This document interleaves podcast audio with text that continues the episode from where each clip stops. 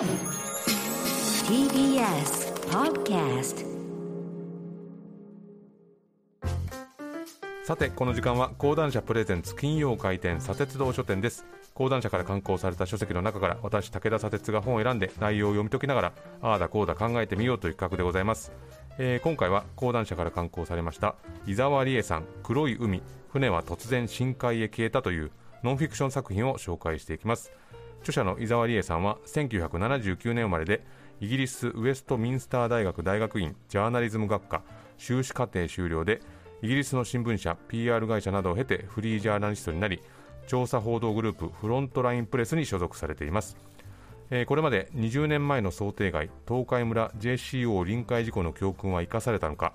連載子育て困難社会母親たちの現実を、えー、ヤフーニュース特集で発表するなど主にウェブメディアでルポやノンフィクションを執筆されてきました、えー今回の本が初めての短著ということになっております。えーこの黒い海船は突然深海へ消えた。この本がどういう内容かと言いますと、えー帯にはですね大きな文字で日本の重大海難史上稀に見る未解決事件その驚くべき真実というふうに書いてます。帯の裏側にはなぜ証言は無視されたのか事故調査報告書の内容が真実ではないとしたら私は突き動かされるように一人その闇を歩き始めたというふうにあります。えーこれは2008年のことなんですが太平洋上で停泊中の中型漁船第58諏訪丸が突如として沈没し17名もの犠牲者を出すという大きな事故が起きてしまいます、まあ、これあっという間に沈没したと聞いてですね、まあ、僕なんかまず思うのは、まあ、海が相当に荒れてたんだろうと。で予想外の大きな波に襲われてしまったんじゃないかと。いうことですけれどもその時まあ波は高かったけれどもさほど荒れていたわけではなかったそうなんですね。まあ、昨年ありましたあの大きな海難事故として思い出されるのが、えー4月23日に、北海道知床半島の沖合で乗客・乗員26名が乗った観光船「カズワンが沈没した事故がありましたけれども、まあ、あの事故ではあの運営会社のあまりにもずさんな体制というのが明らかになりましたがこの諏訪丸では、まあ、そういった体制があったわけではなくて、まあ、細心の注意を払っていたと。で事故が起きた時ですね漁船員たちは休息をしてたっていうですね、まあ、停泊に最も適したパラアンカーを使っていたと。このパラアンカーとは何かというと、えパラシュートアンカーのことで、まあ、これは怒りの一種でですね、まあ、船体の前方部分の、えー海中でこの落下傘を広げると。それでまあ水の抵抗を使って、えー船首を風上に向けると、まあ、そうすると横からの波を受けにくくなるんで船体が安定して安全性も高くなると。で大しけの時にはですね、まあ、難を逃れるために、まあ、港に待機をするんだけれども、まあ、そこまででもない場合は、まあ、好転をしのぐためにパラアンカーでの漂白いわゆるパラ泊というのを選ぶんだそうですね。で事実ですねこの諏訪丸の周辺にも仲間の船がいたんだけれども、まあ、この船だけが転覆して沈んでしまったと、まあ、巻き網漁では数隻で船団を組んでいまして、まあ、他の船もパラ泊を始めていたところだったっていうんですね。まあつまりベテラン漁師たちの間でも、まあ、こういう方法で漂白を選ぶと、まあ、合意できるような状態だったと、まあ、それなのになぜ諏訪丸だけが沈没してしまったのかと。で、まあ、この事故はですね、まあ、海が荒れて沈没してしまったという結論によって終わっていたんだけれどもこれを疑問に思った著者がですね、まあ、生存者の証言などから実際は本当にどうだったのかというのを追いかけていくんですね。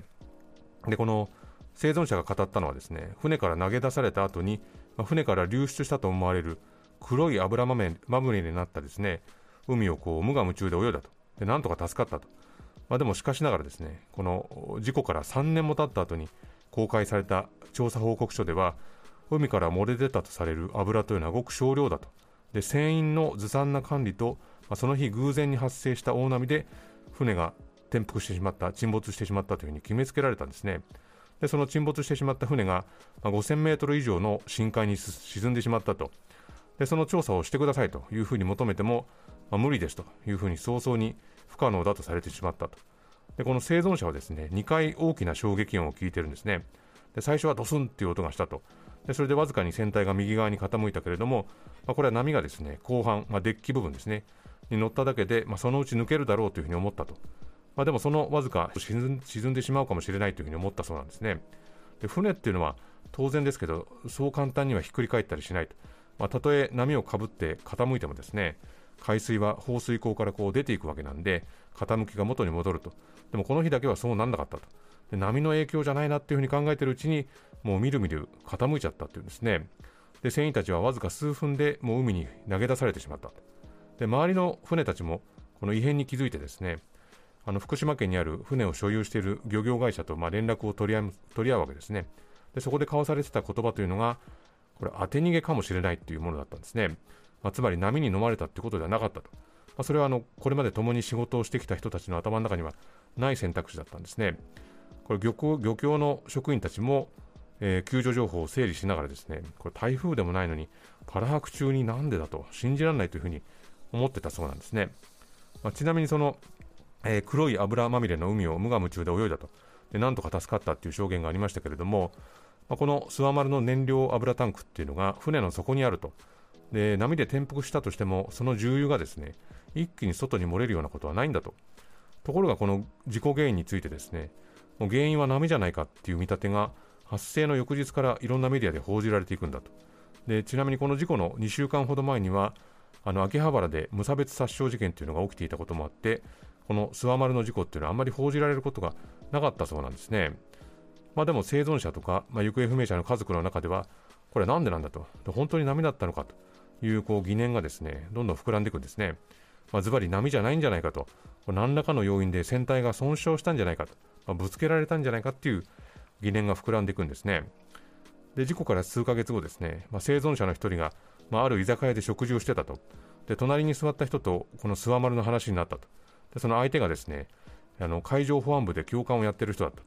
でその人と、まあ、自分があ生存者であるっていうことを伏せたまま会話をしてたそうなんですね。そしたらばその人があれは衝突した相手がある可能性が高いみたいなんだけど観光令が敷かれてるんだよねというふうに言い始めたと。そこであやっぱりそうですかと。実は自分はその溺れかけて助かった一人なんですっていうとこう打ち明けるとですねその海上保安官の顔が真っ青になって唇がわなわなと震え出してまあ、その後は一切話をしなくなったっていうんですね、まあ、その他にもですね最初に事故をあの調査をした人がですね、まあ、事件の可能性が高いというふうに言ったっていう証言も出てくるんですがでも早々に事故と片付けられてしまったと。でこの5000メートル以上の深海に沈んだ船の調査をすればですねどこがぶつかったとかぶつかってないとかいろんな原因が見えてくるはずなんですがなのでこれ漁協が中心になって政府にですね潜水調査をやってくれと署名をしたんですけれども、まあ、このこれぐらいの深海になると、まあ、民間じゃできないんで、国しかないと。だから署名をしてですね、潜水調査やってくださいというふうにお願い言ったんだけれども、そこでその運輸安全委員会の調査官、まあ、つまり官僚がこういうふうに言ったんですね。1番は旅客の事故ですと。2番は商船ですと。3番目に漁船の事故が来ますと。つまり調査には優先順位があって、漁船の事故は後回しなんだと。で、17人もの人が亡くなってるんですよと。で、魚を取るのが仕事で、死ぬのが仕事じゃないんだというふうに訴えると、まあ、その官僚がこう、はははと声出して笑ったっていうですね、まあ、なかなか許しがたいですけれども、まあ、もう原因は涙って決まってるからもう騒がないでほしいというテンションを感じたっていうですね。でこれさすがにおかしいっていうんで、まあ、新聞を中心としたメディアがですね、これ潜水艦衝突の可能性っていうのもあるんじゃないかというふうに報じ報じ始めるんですけど、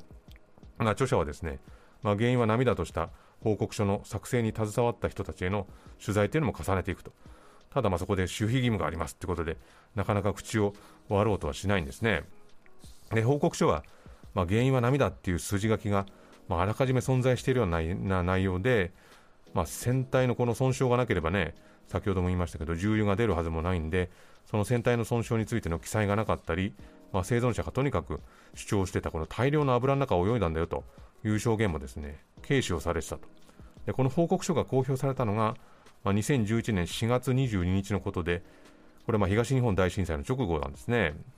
でこの諏訪丸を所有してた会社っていうのが、先ほども言ったように福島にありましたんで、まあ、当然経営が危ぶまれる状況にあって、まあ、この転覆によって受けたダメージとか、そして震災、そしてこの報告書の中身に、まあ、何重ものショックを置かれあの受けるという状況に置かれちゃうんですね。で波で転覆したって言ったらどういう波だったのか。これあの運輸安全委員会の委託を受けてですね国立研究開発法人海洋技術安全研究所というところが、まあ、水槽の実験を行ってその様子をホームページと YouTube に公開したんですね。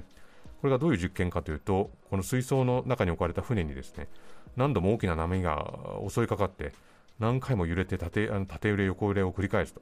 でやがてあの大量の水が船体に滞留して沈んでいくんですね。あのさっきも言ったようにですね証言あの乗員たちの証言というのは違うわけですね、まあ、死刑は落ち着いてきていたと言っていたりそもそも転覆するまで自分たちは水に浸かってないっていうものだったんですね、まあ、大量の海水が滞留してたらそもそもこう走り回って逃げることなんてできないと。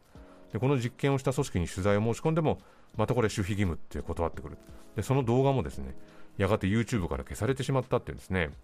まあ、著者は本当にしぶとくこれからもあのそこからも取材を続けていて、まあ、潜水艦の事情をとてもよく知っている人だとかあるいはこのアメリカ軍というのが潜水艦をいかに使ってきたかなぜあれやこれやの情報が隠されたままになっているのかと、まあ、ここからがですね、まあ、作品の最たる読みどころなんですけれども、まあ、これはですね、まあ、ぜひ作品読んでほしいなというふうに思うんですが、えー、著者はこういうふうに書いてます。えー、第58諏訪丸の自己調査に関わった国側の人たちはいつも真剣に自分たちと向き合ってくれたとは思えなかった。対話はいつも入り口で閉ざされたと、まあ、読み進めているとですねこの対話はいつも入り口で閉ざされたっていう状態にどうも聞き覚えというか見覚えがあると。いうふうに感じるんですね、まあ、なんとかしてこう隠そうとする流れの中で、まあ、船が沈みようがない状況でなぜ沈んだのかと。こういうことをですね、理由を探し当てようというふうにしていきます。まあ、とにかくこの著者の探求心、取材力に引っ張られながらですね、あっという間に読み終える本になりました。まあ、ぜひ読んでほしいノンフィクション作品でございます。ぜひ読んでみてください。ということで、今週はこの辺りで、このコーナーはですね、ポッドキャストでも配信しております。そちらもチェックしてみてください。以上、金曜開店、砂鉄道書店でした。